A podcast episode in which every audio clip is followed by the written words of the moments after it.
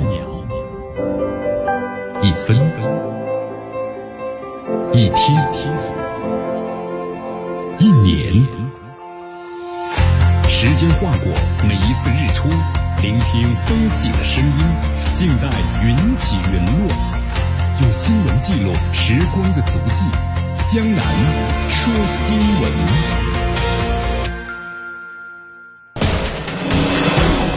时政要闻，大事汇集，一样的新闻，不一样的观点。新闻早早报，新闻早早报，早听早知道。一下时间呢，欢迎大家继续锁定和关注江南呢为大家所带来的 FM 九十六点七绵阳广播电视台综合广播。好，咱们首先来关注一下啊七七峰会。这个七七峰会啊，是在德国的巴伐利亚州的阿尔茂举行。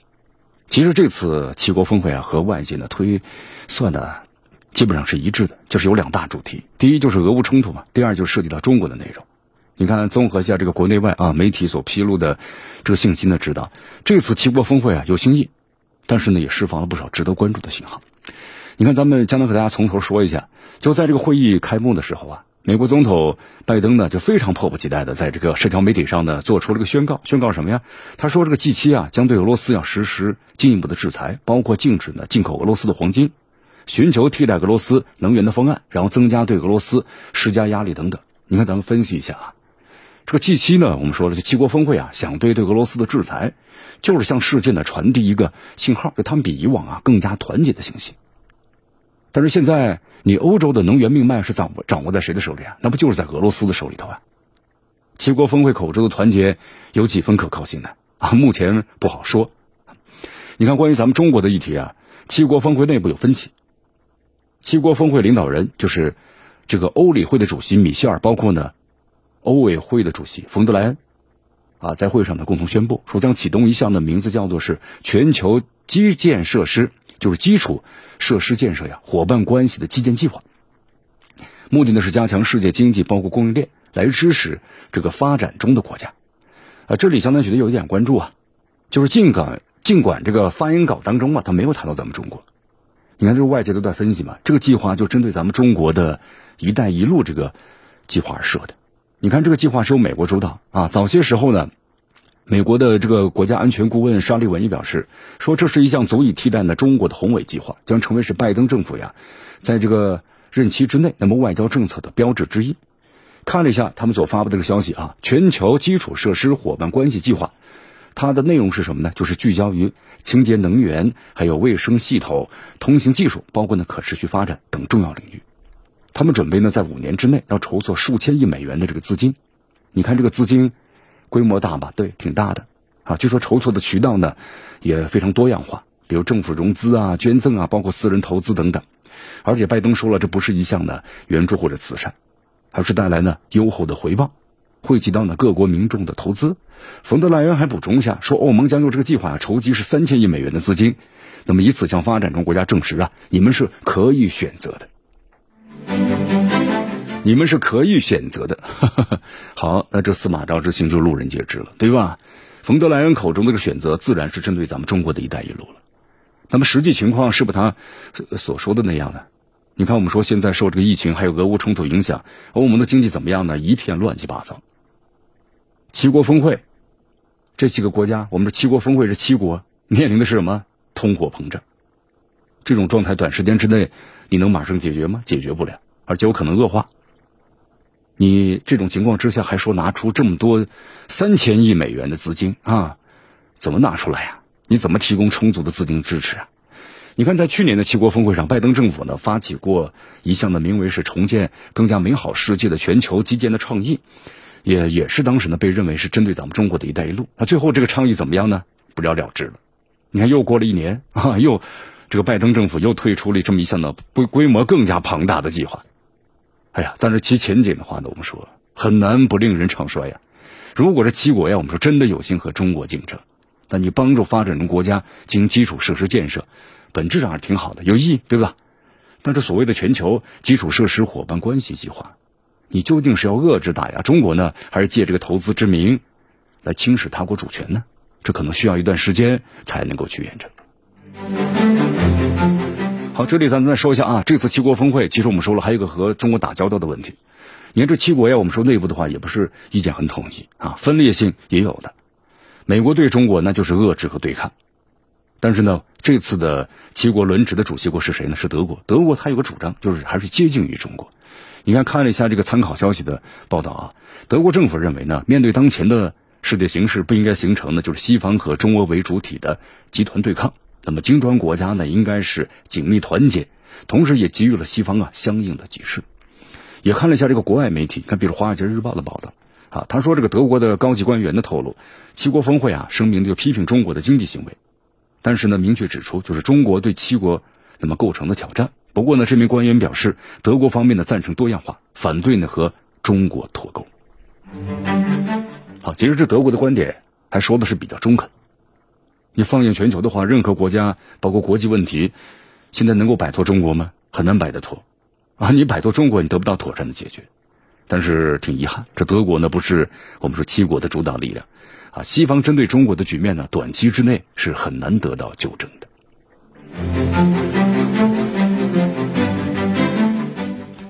这个世界啊，我们说在不断的发生变化，现在恰在遇到了这个百年之未有大变局啊。你看，包括像这个北约，对吧？北约的峰会，那么即将就要在个西班牙的马德里举行了。但是你看这两天，西班牙的马德里很热闹啊，怎么热闹呢？成千上万人走上了街头，抗议即将举行的北约峰会，啊，因为本周的话呢，在马德里要举行了。你看这次讨论的问题呢，就是北约进一步的东扩，要比如说芬兰和瑞典要加入，但是你看，这老百姓不同意啊，抗议者高喊口号，谴责北约要求的是欧洲国家增加军费开支。他们认为呢，这对和平的威胁。你看，在这个采访当中啊，这些马德里的市民这样说的：说我们受够了这种武器和杀人的生意啊。他们提出的解决方案呢，是更多的武器和战争，而我们总是为此呢出钱。所以说，拒绝北约不要军事基地，让美国人走开，让我们的远离战争和武器。你看，还有一位二十九岁的抗议者呢，贾里德这样说的：他说，北约并不是乌克兰冲突的最好的解决方案啊。所以说，你看这次的话。这老百姓对这个北约，我们说依然是不是很很感冒的，因为北约这样的做法，我想是每一个只要是正常的人都热爱和平的。但是北约所存在的地方，你看有这样的战争发生，破坏这样的和平，造成这样的冲突，那这是我们说老百姓所不愿意看到的。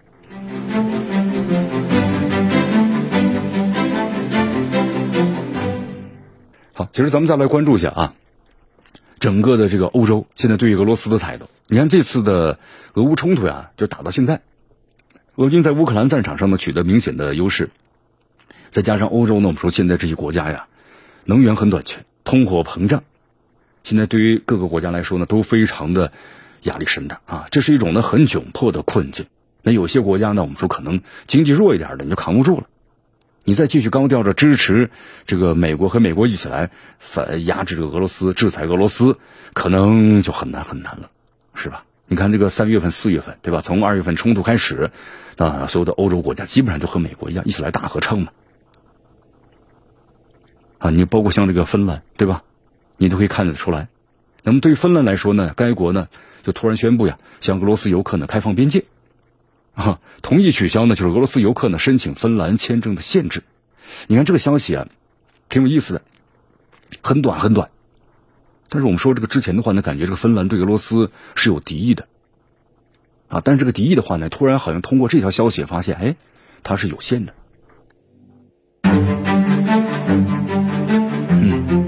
因为之前的话，你看西方媒体都渲染啊，芬兰为代表的波罗的海的国家呢，是急于加入这北约，就感觉俄罗斯都完全站立在这个对立面了。但你看现在这个芬兰的举动啊，又一次打了西方的脸，啊，其实我们说了，必须你要承认，在最紧要的这问题上，那就是能源问题。芬兰的态度呢，可能是最强硬的。你看，就是芬兰在西方的观察家的眼里啊，它是明显的摧毁了俄罗斯的能源的关系。你看，从今年六月份开始，就是。芬兰呢不再购买俄罗斯的天然气或者电力了，俄罗斯为这个芬兰呢建设核电站的合同啊也终止了，而且芬兰呢还明确拒绝就是和俄罗斯啊天然气股份有限公司打交道，就是也不想用卢布来支付这个天然气。但是你芬兰找得到替代品吗？美国又会给他更多吗？不行，答案是肯定是否定的。那现在又怎么样呢？最终这个芬兰又从俄罗斯第二大天然气公司，就是诺瓦泰克，购买天然气备用了。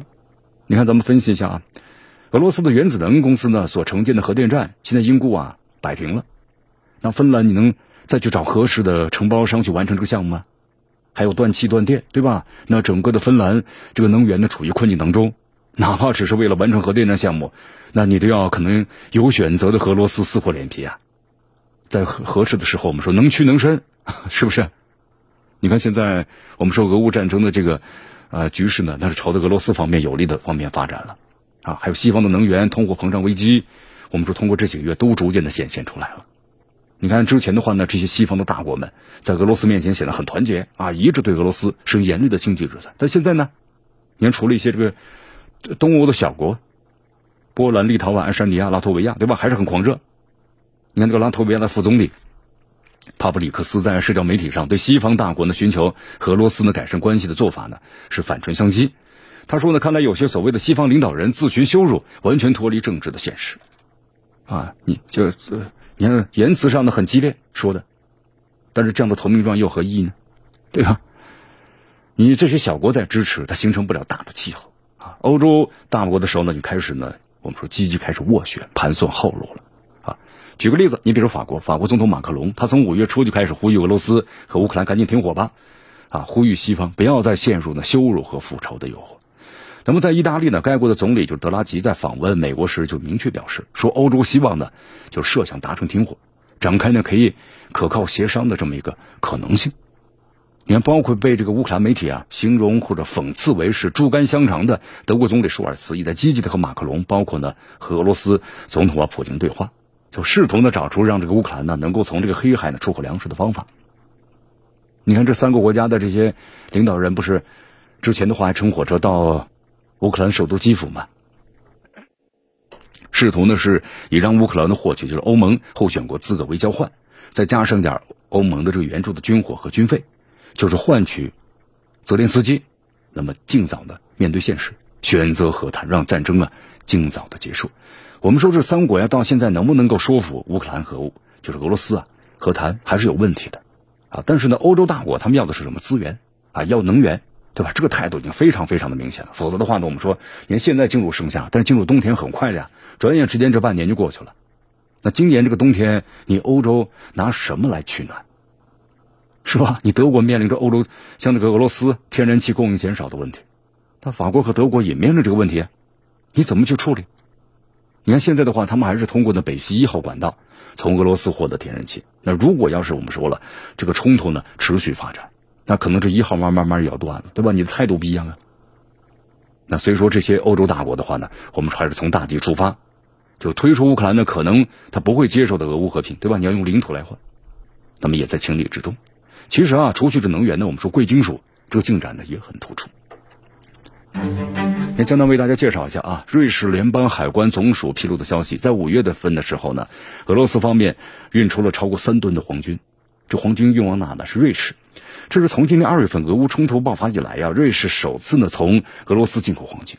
你看西方的权威财经媒体认为啊，那么这是西方黄金行业呢对这个贵就是俄罗斯贵金属态度啊软化的标志。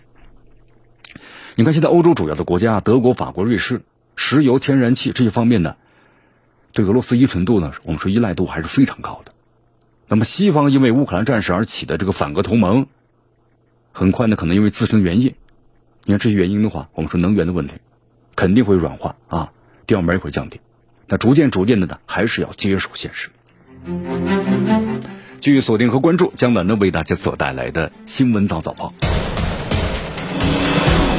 时政要闻，大事汇集，一样的新闻，不一样的观点，新闻早早报。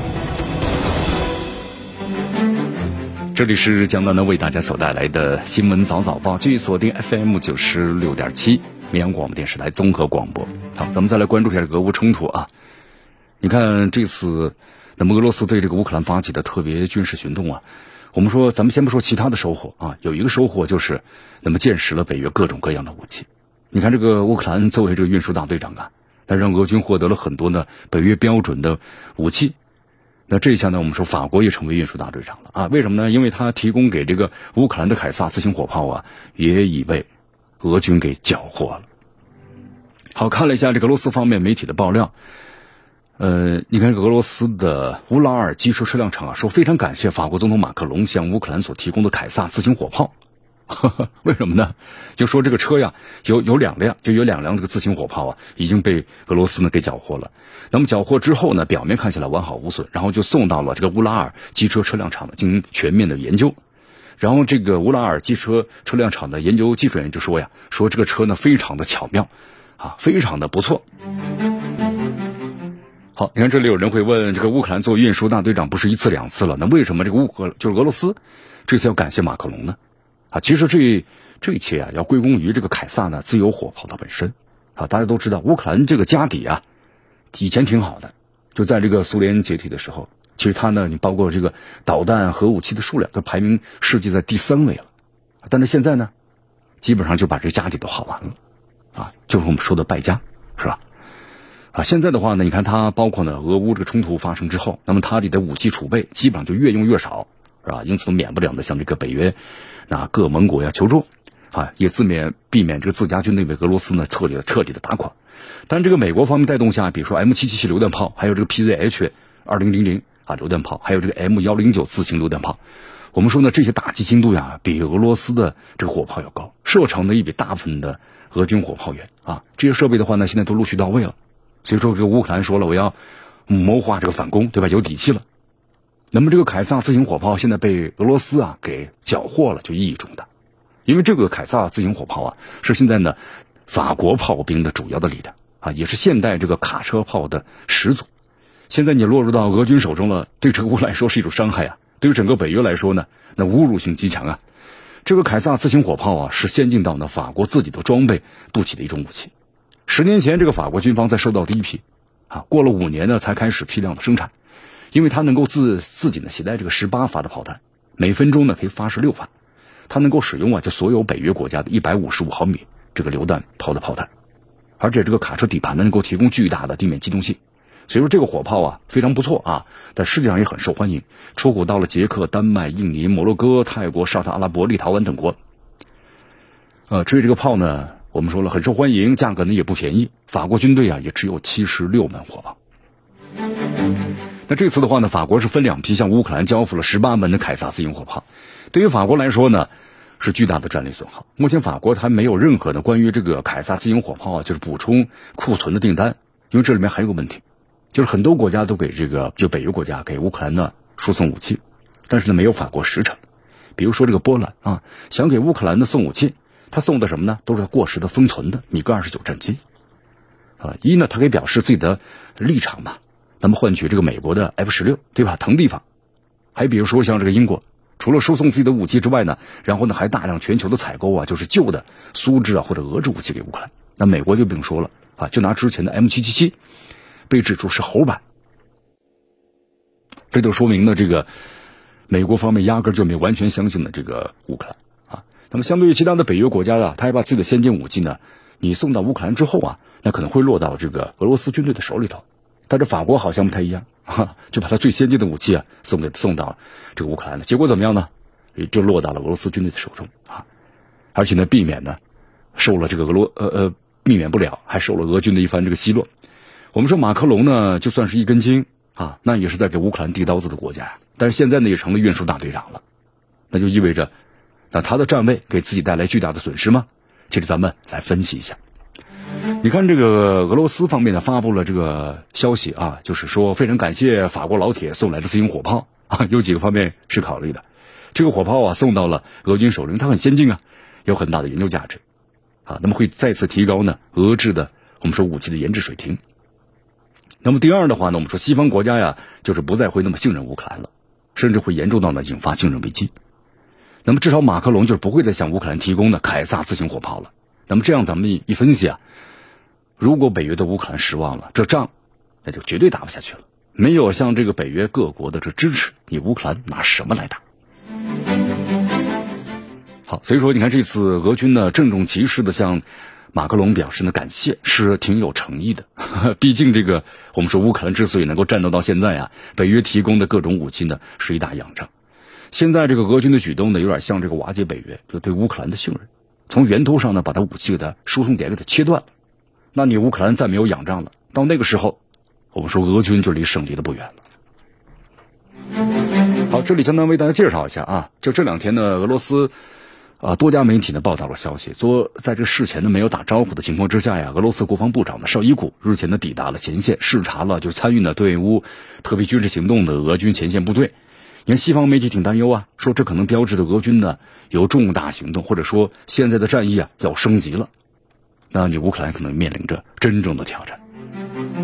国防部长对吧？携一众呢重要的高级官员，看根据俄罗斯媒体的报道说，乘坐了军用直升机抵达了前线指挥所。在这个俄军指挥所之内啊，俄基层的部队还有呢前线军官向绍伊古呢介绍了当前的战场的局势，也分析了下一步俄军的进攻的主要方向。绍伊古听取了汇报之后啊。那么绍伊古呢，还向这个执行任务的就过程当中表现英勇的俄军士兵呢，也颁发了俄罗斯英雄金星奖章和英勇奖章。好，当然咱们分析一下啊，这绝对是心理战嘛，高调宣传一下，还有展示行动。那么这是心理战和信息战的，现在我们来说是一部分，对吧？一一方面，俄军呢在前线获得了重大进展，那么绍伊古再到来的话，那它具有呢非常好的一个鼓舞士气的作用。那么另一方面呢，俄方大张旗鼓的展示啊，绍伊古呢乘坐军用直升机抵达呢这个交火前线的画面，啊，就是要传达俄方呢取得战场优势的这么事实。这就是给这个西方世界还有呢乌克兰当局啊非常明显的一个震撼的作用。你看这个乌克兰方面也注意到了，说这次绍伊古视察这个前线呢，新闻通报中呢没有明确到了什么地方。那么种种迹象表明呢，绍伊古可能抵达了顿巴斯前线啊，这是个很明确的信号。因为现在的话有保密的作用，你看，包括像这个俄罗斯，它有很多经验了。你看，包括在记者采访当中，根据这个背景，你想乌克兰对于他这个当地都很了解呀。那么背景包括它武器储备，你看，包括像俄罗斯有个弹药库啊。那么根据这个拍所拍摄的照片，这个照片呢本来是俄罗斯想进行宣传，但是被这个乌克兰的这个情报分析人就发现了，发现之后就分析出是在什么地点。你看，导弹和炮弹就来了，啊，对吧？所以说，现在这个信息战争啊，这个保密呢非常的重要啊。乌克兰媒体认为啊，这是俄方的获得这场胜利之后的嚣张的表现啊，用这种方式来展示呢俄罗斯高层的胸有成竹，他们对这个乌克兰战士啊是高度的自信。你看，如果要是绍伊古呀，视察前线部队呢，确实抵达了乌克兰这个领土境内，那会引起呢。俄罗斯和西方国之国家之间轩然大波啊！就俄罗斯对乌克兰军事行动啊，进到新的阶段了。因为在俄方看来呢，俄军对乌克兰执行所谓的特别军事行动的目的，就是要清除呢威胁俄罗斯国家的这个武装力量，那么打击这个乌境内的民族主义者和新纳粹势力。俄罗斯国防部长啊亲自视察前线，那么也是在为呢本方的军事行动进行背书，表明俄罗斯军方啊，那么对特别军事行动的目标呢非常坚决。就话说回来，那么顿巴斯地区两个呢自行宣布独立的共和国，在这场军事冲突中啊，地位呢非常的特殊，因为现在这个国际社会还是普遍承认嘛，就说这个地区还是属于乌克兰领土，啊，如果要是俄方呢派高级官员到敏感地区，那就给了乌克兰方面呢争取国际舆论的这名口实。不过话又说回来啊，现在这个冲突呀，我们说局势呢瞬息万变，俄军推进速度非常快，现在啊，乌克兰军队呢在顿巴斯，其实基本上基本上已经。啊，已经失去了控制力了。那么，西方国家呢，观察这个俄乌冲突的局势态度，我们说也在随时发生变化。如果乌克兰军队你的底部抵挡不住了，崩溃了，那西方国家很可能要牺牲这个乌克兰的国家利益，啊，终止军事冲突，啊，避免西方国家呢直接卷入进去。那么另一方面呢，也要阻止俄罗斯继续以俄乌冲突呀为借口来扩大占领区，就造成一个所谓的缓冲区，那么继承事实。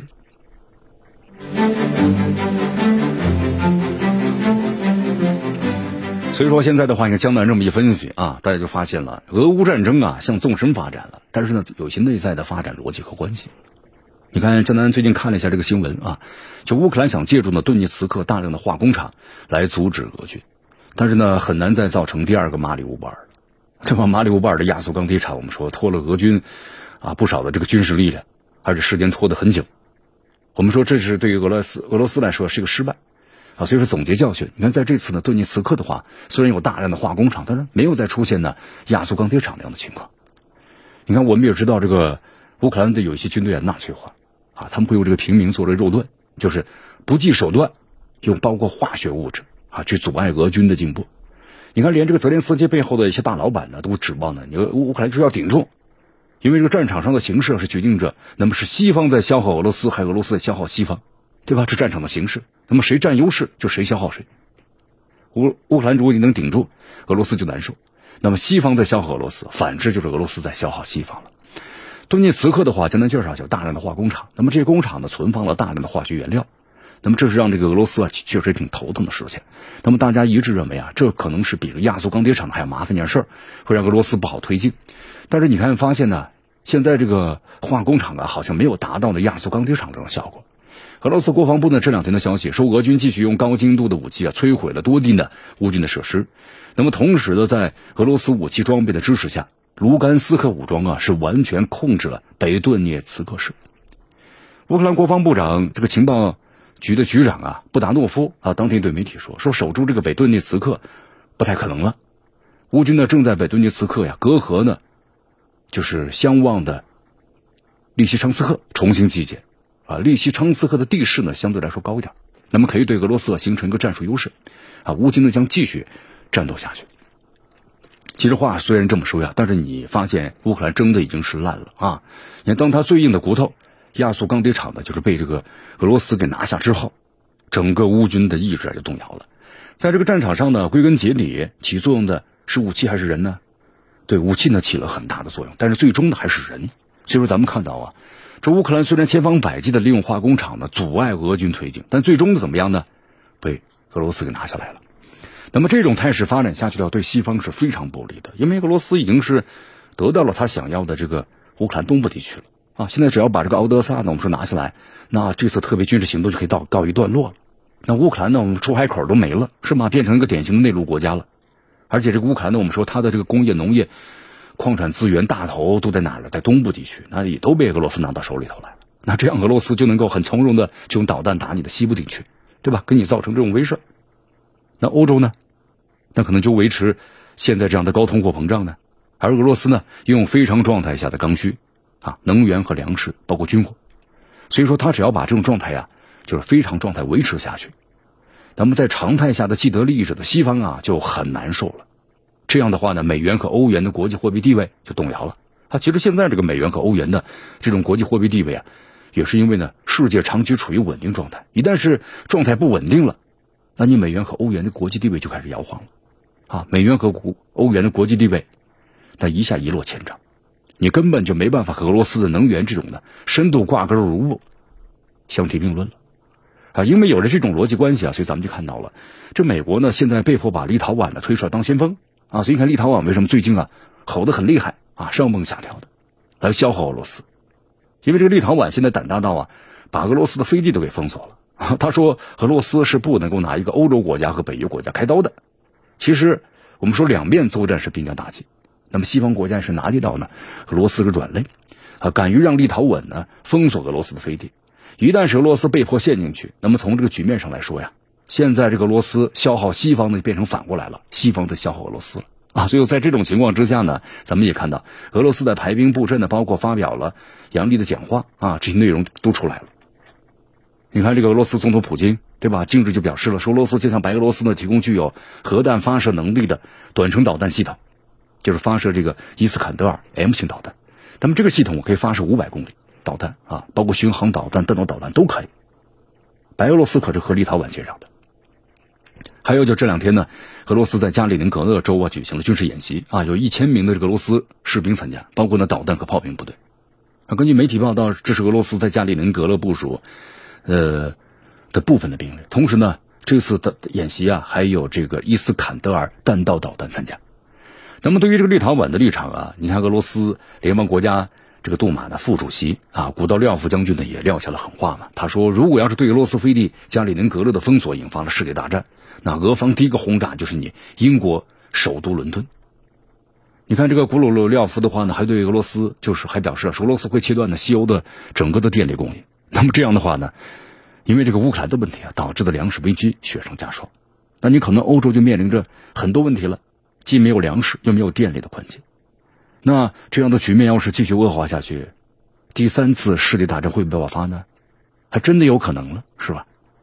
那么俄罗斯呢，想让局势啊，那么更加的非常状态化的去发展，占据呢战略上的主动权。你看之前的话呢，卢布发动了就是动了这个美元的蛋糕，那么这个世界呢肯定要变化的啊！现在这个局面就证明了，你看，它确实也是这样的。你看啊，这个俄罗斯在乌克兰军事行动啊，动摇了美元的国际货币地位，所以说美国它不可能我们说善罢甘休，美国呢肯定会努力让这个俄罗斯啊陷入到和西方的消耗中去。但是俄罗斯呢很巧妙的借助西方，对吧？是世界常态化的既得利益者，这是个很现实的问题，让这个世界呢处于非常状态。就是不让你的 处于一个呃常态化非常状态，所以俄罗斯在非常状态下的生存能力呢反而是更强了。那美国西方集团呢恰恰相反，所以咱们看到了这场战争呢其实是美国西方集团啊他们的用他们的资源呢在针对俄罗斯，但这个结果呀却让这个世界处于一个非常状态，这反而让俄罗斯呢占据了一个优势，局部优势，这对西方来说是一个恶性循环。所以说，现在俄罗斯也放言嘛，一旦出现世界大战的局面，俄罗斯第一个要攻击的城市就是伦敦。啊，也有的朋友说，为什么？他说，第一个要攻击的目标就打这个伦敦呢？因为英国人在这场的俄乌冲突中和美国一样，都是用这个油罐来灭火的，不断的你看地刀和拱火。那俄罗斯要枪打出头鸟啊，团结深受通胀膨货的这个法国和德国来分化西方。那么这样的话，就可以让俄罗斯啊避免被西方的集中资源的攻攻击。好，所以说现在咱们分析一下，你看看啊，俄罗斯为什么现在呢会发言，就说可能假如第三次世界大战可能打起来，其实呢也在告诫这个西方，就是我不怕和你们玩大，是不是？啊？因为在这个非常状态下呀，常态化的既得利益者呢是承受不了大损失的。俄罗斯是个大的玩家，因为他有庞大的核武器啊，你美国能够动摇俄罗斯的社会吗？动摇不了。那么在这种情况之下，你俄罗斯要让世界处于一个非常状态，挺容易啊，因为它可以通过呢俄乌战争实现这一点。反正它已经成为了过河的孺子啊，就是咱们所说的，咱们中国的俗语嘛，光脚的不怕穿鞋的。而且这个世界的发展规律啊，就是立很难，但是拆呢很容易。俄罗斯就借助这个规律，你看把西方呢辛辛苦苦建立起来世界给给你砸烂了。那么倒是最倒霉的是哪儿呢？西方。所以说俄罗斯啊，其实就是用现实教育西方，让西方向俄罗斯妥协。好，所以说现在这个冲突发生之后啊，西方和俄罗斯陷得越来越深了。其实呢，也就是让这美国呀很难腾出手来对付他最主要的战略对手是谁啊？就咱们中国。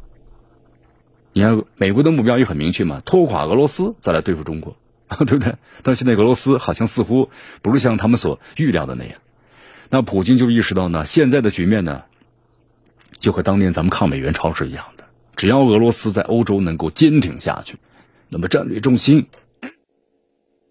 现在呢，一到这个亚太的美国必然会对他呢妥协，啊，所以说普京啊一定能够实现这个目标的，因为和当年咱们中国抗美援朝有点不太一样，就是俄罗斯这次的军事行动啊，它已经动摇了美元的霸权地位，而且呢，我们说就让这次的事件呢就趋于更加的复杂化了。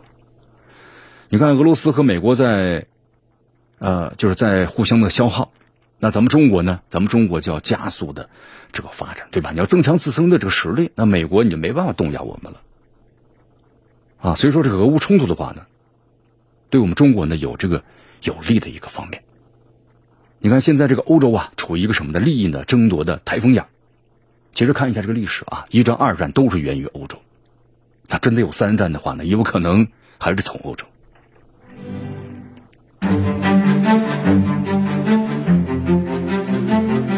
这里是江南能为大家所带来的新闻早早报，继续锁定 FM 九十六点七绵阳广播电视台综合广播，继续关注我们的节目。你刚才为大家介绍一下立陶宛最近为什么这么跳腾啊？这后面肯定是有原因的。你看立陶宛呢，这国家呢很小，人口人口两百多万啊，但是胆子呢确实挺大的，对吧？把这个俄罗斯的飞地，你看加里宁格勒这个陆路通道就给你封锁了啊。俄罗斯方面对于立陶宛的禁运令呢予以了回击啊，就是会让立陶宛呢很痛苦。你立陶宛呢毫不畏惧啊！你立陶宛好像是似乎做好了，对吧？你来报复我行，那你就来吧。你看，我们再话话说回来啊，立陶宛称自己是北约的国家啊，他也拿准了俄罗斯。那，你现在乌克兰有军事行动，那你再对我打军事行动，就两面作战。刚才我们做出了这个分析。那么同时，作为这个北约成员国的话，一旦是北约宪章，呃，每一个成员国要受到攻击了，那必须其他的国家一致对外。所以说，这个立陶宛这个国家啊，我们人口两百多万，两百八十万左右吧，军队多少人呢？仅仅两万。所以说，这个小国家哪有底气呢？那底气来自于就是背后的北约，是吧？不过呢，我们说这个立陶宛呢反对俄罗斯啊，现在呢挺兴致勃勃。但是呢，作为这个波罗的海啊啊三国的另外一个国家，就爱沙尼亚呢，看起来非常的焦虑啊。为什么会这么说呢？你看最近这个爱沙尼亚的总理，呃卡贾卡拉斯就是对外新闻媒体发言，他说按照北约目前的防御计划呢，如果要防御俄罗斯的恐怖袭击，爱沙尼亚呢会从地图上消失的。啊，就是这个总理还提到说，北约的计划呢会让爱沙尼亚。他的国家包括文化遭到彻底的破坏，可能会被夷为平地啊！所以呢，从这一点上来看，这个卡拉斯的这番话呢，有点在向北约施加压力，让北约更多的考虑一下波罗的海三国的利益，而不是单纯的呢力挺立陶宛。你看这个爱沙尼亚，他为什么会这么说呢？因为我们说这两天呢，这个北约峰会就要在马德里举行了嘛，讨论的焦点呢就是俄乌冲突，对吧？这种背景之下，怎么加强东侧的防御，包括呢做好波罗的海国家的防御。根据这相关的信息啊，就是北约现在推动的波罗的海三国这个绊脚石计划啊，其实就是让这个爱沙尼亚、拉脱维亚和立陶宛，那么成为呢就俄罗斯在欧洲的绊脚石。那么具体呢，在这三个国家分别部署呢一千名的外国军人。但是大家要知道啊，立陶宛现在军人多少人呢？也就两万。拉脱维亚呢六千多人，爱沙尼亚的人数更少，只有四千多人。你看，我们说这个俄罗斯在加里宁格勒这个军人多少人呢？五万人。你看这么一对比，这三个国家你加起来还不如这个俄罗斯在加里宁格勒的驻军队，所以实力不匹配啊！啊，甭管是你波罗的海哪一个国家，那都是当炮灰的了。所以说，在这种情况之下，爱沙尼亚的总理能不焦虑吗？不过呢，这个爱沙尼亚总理这番话呀，其实呢还有一种解读，那就是立陶宛和爱沙尼亚一个在扮红脸，一个在扮这个白脸啊。为什么会有这样的情况呢？因为爱沙尼亚这么做呀，就是想让北约啊，特别是美国加大对他的扶持力度。啊，这点其实也是成立的。你看，这个爱沙尼亚的总理啊，提议北约用一种呢，从第一天开始就试图保卫的每一寸土地，就这样的战略呢，代替这个绊脚石战略。啊，具体操作就是要求北约要为我们的爱沙尼亚、拉脱维亚和立陶宛，那么分别派驻呢，就是大约两万到两万五这么一个基数的北约士兵。就现在你这个一千人那是完全不够的。好，接着话说回来啊，现在北约呢也够忙的了，是不是？对于北约来说，现在呢，在这个马德里召开的峰会，这是最重要的。怎么限制俄罗斯？那么，如果波罗的海三国呀充当绊脚石能力太弱了，那咱们分析一下，可能这三个国家会成为北约的弃子啊。从目前来看的话呢，这波罗的海三国的军力确实太弱，一共加起来就三万人左右，啊，作战空间有限，没什么纵深。这北约向波罗的海三国提供多少部队，可能都是牺牲品啊。所以说，从这个角度来说呢，爱沙尼亚这个总理所提出的新战略可能不符合北约的利益。不过话说回来呀，啊，江南就是认为啊，你看这立陶宛呢，我们说一边反对俄罗斯，爱沙尼亚又一边喊着不要当炮灰，那么这个的感觉有点是很戏剧化啊。在这里要说一点，美国陆军中将的罗伯特，说他表示啊，就是将立陶宛呢，最好把它逐出北约。就他为什么会说出这个话呢？你看立陶宛跳腾这么厉害，怎么这位美国中将反而说把他赶出去呢？因为他认为啊，立陶宛的封锁加林格呢会引发第三次世界大战，和会和这个俄罗斯直接发生冲突。所以立陶宛在这北约的，那么这个权力呢应该终止。啊，当然话说回来，这北约肯定不会按照这位美国中将的说法去做啊。但是美国中将把这话说出来呢，那就反映出个问题，包括在这个美国内部的话呢，这意见呢也不是很统一。好，立陶宛话说回来就是个小国啊，它没有什么战略缓冲。一旦是如果真的发生俄罗斯的冲突的话，那第一时间马上就被攻克了。立陶宛被攻克，波罗的海三国还有存在的必要吗？就没必要了啊。所以说现在的话，北约你看默许立陶宛的挑衅啊，这个俄罗斯，但是呢，这个程度他会控制的，不会太过啊。就拿这个乌克兰来说吧，北约对乌克兰一样的不抱太大的希望。你看，包括这个俄乌冲突一开始的时候，北约都剧本都写好了嘛。泽连斯基，你赶紧到是哪个国家，对吧？去避面，然后避难，成立这个流亡政府。那后来发现，哎，还坚持的还可以，对吧？那也希望他多坚持一天，就是其实不抱太大的希望。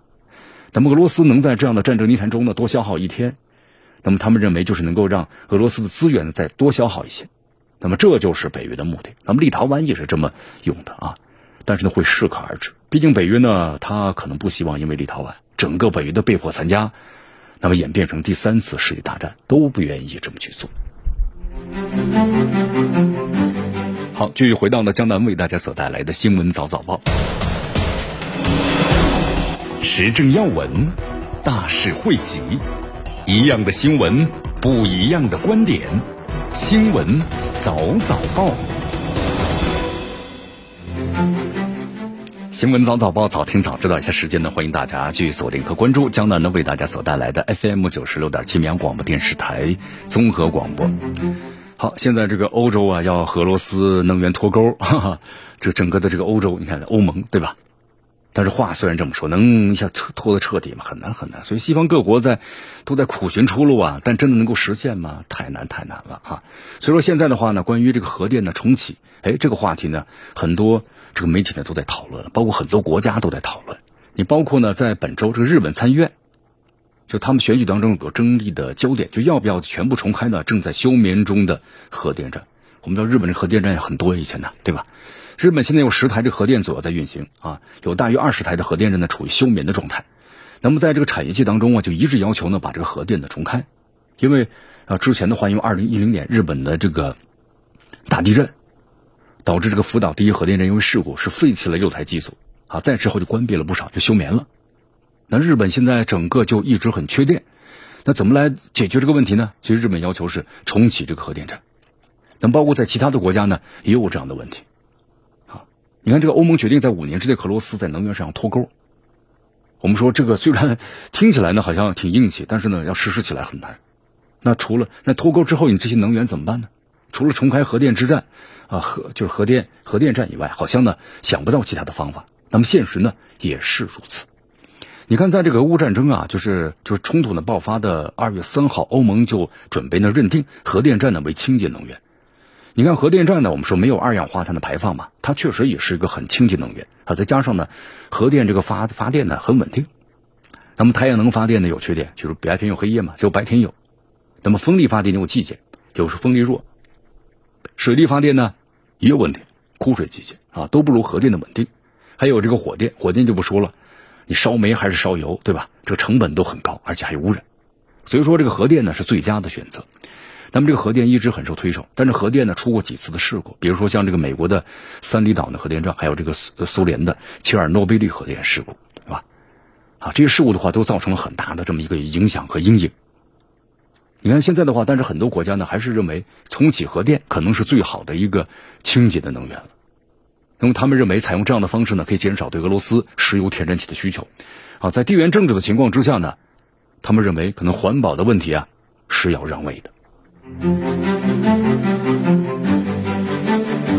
好，所以说这个世界啊，你看在一直在不断的发生变化，它不是一成不变的。你，包括像这个俄乌冲突的局势，也是跟着这个局势不断的变化，它会产生的更多的一些新的这个内容。呃，现在俄罗斯呢，其实也不是光光关注，就是在这个俄乌冲突，它的重点在虽然是在乌克兰，但其他各个的我们说这个世界的局势啊，那俄罗斯依然呢也是在我们说呢。很着重的关注着，你看，介绍一下啊，最新消息。那么，当前就是个，呃呃，法国，因为法国它以前呢，它的主要殖民地是在这个非洲，在那里它影响力是非常大的。现在这个法国呢，撤出了在马里的最后驻据地。那么俄罗斯呢，迅速的进入到，啊，根据这个了解的话呢，俄罗斯，你看，包括当地的这个马里的一些邻国还有民众啊，因为当地的发生骚乱了。那么，当地的社会贤达、政治人士、军纪人士表示，俄罗斯应该派兵到该国。你看，这样的就是个连锁反应啊！西方国家很惊异，对吧？你美国、法国刚撤走，那么这些国家的政界人士，包括军界，就要求呢俄罗斯进入。那这样的话呢，俄罗斯我们说了，势力范围就进入到这个以前呢是法国所经营的那么非洲的这个势力范围之内进去。啊，所以从长这是个长远的布局啊！你看，法国现在退出经营八年的这个马里，然后呢又被俄罗斯和卢旺达挤出了中非。那么法国现在在非洲的势力范围啊，急剧收缩了。我们说法国在这个一战、二战之后呢，国力受损啊，他就没办法维持呢，在这个海外的殖民地了。包括之后的话呢，像殖民地的这个独立的革命运动，啊，所以说很多殖民地都失去了。所以说现在的话，整个的这个法国，你看整个的这势力范围在不断的减小。从长远来看的话呢，俄方夺取传统的法国殖民地，这个运作过程啊，可能更早一些。俄罗斯对非洲的大范围经营呢，花了相当长的时间。其布局范围啊，也不是在西非的传统的法国殖民地地区。你看最近这么一两年，你可以看一看啊，一条呢俄军的横断非洲的这个伏线，它和俄军呢在非洲两端的行动，其实呢是有很大的关系。二零二零年，俄罗斯呢和苏丹签订了条约，对吧？那么建立一个军事基地，这就不多说了。那么在非洲西部呢，俄罗斯海军在去年十月份派出支小舰队前往呢西非几内亚湾呢，采取维州就是为期三周的禁区呢护航的运动。啊，这都是不惜血本出动舰队啊，这就表明了俄罗斯对西非呢非常的感兴趣，也让俄罗斯在非洲西海岸呢，那么展现出了就是我不同于这个法国等国的一种的存在感啊。所以说现在的俄罗斯这些举动呢，当然会引起了这个西方国家的一些这个恐慌。好，现在俄罗斯已经沿着苏丹、还有南苏丹的中非、还有喀麦隆，包括呢马里一线啊，打通了它在非洲的势力范围。那么俄罗斯呢，或许可以在欧美我们说处于衰退期的时候，现在可能会进一步加速在非洲的军事布局。好，以上就是今天的我们新闻早早报的全部内容。那么接下来呢，我们就一起进入今日话题。今日话题，咱们从美国这个经济学家角度来说一说啊，这他们认为拜登是拿起拿这个乌战争啊赌国运。搬起石头砸自己的脚啊他们是怎么去理解的或者怎么看的我们呢也来从侧面了解一下。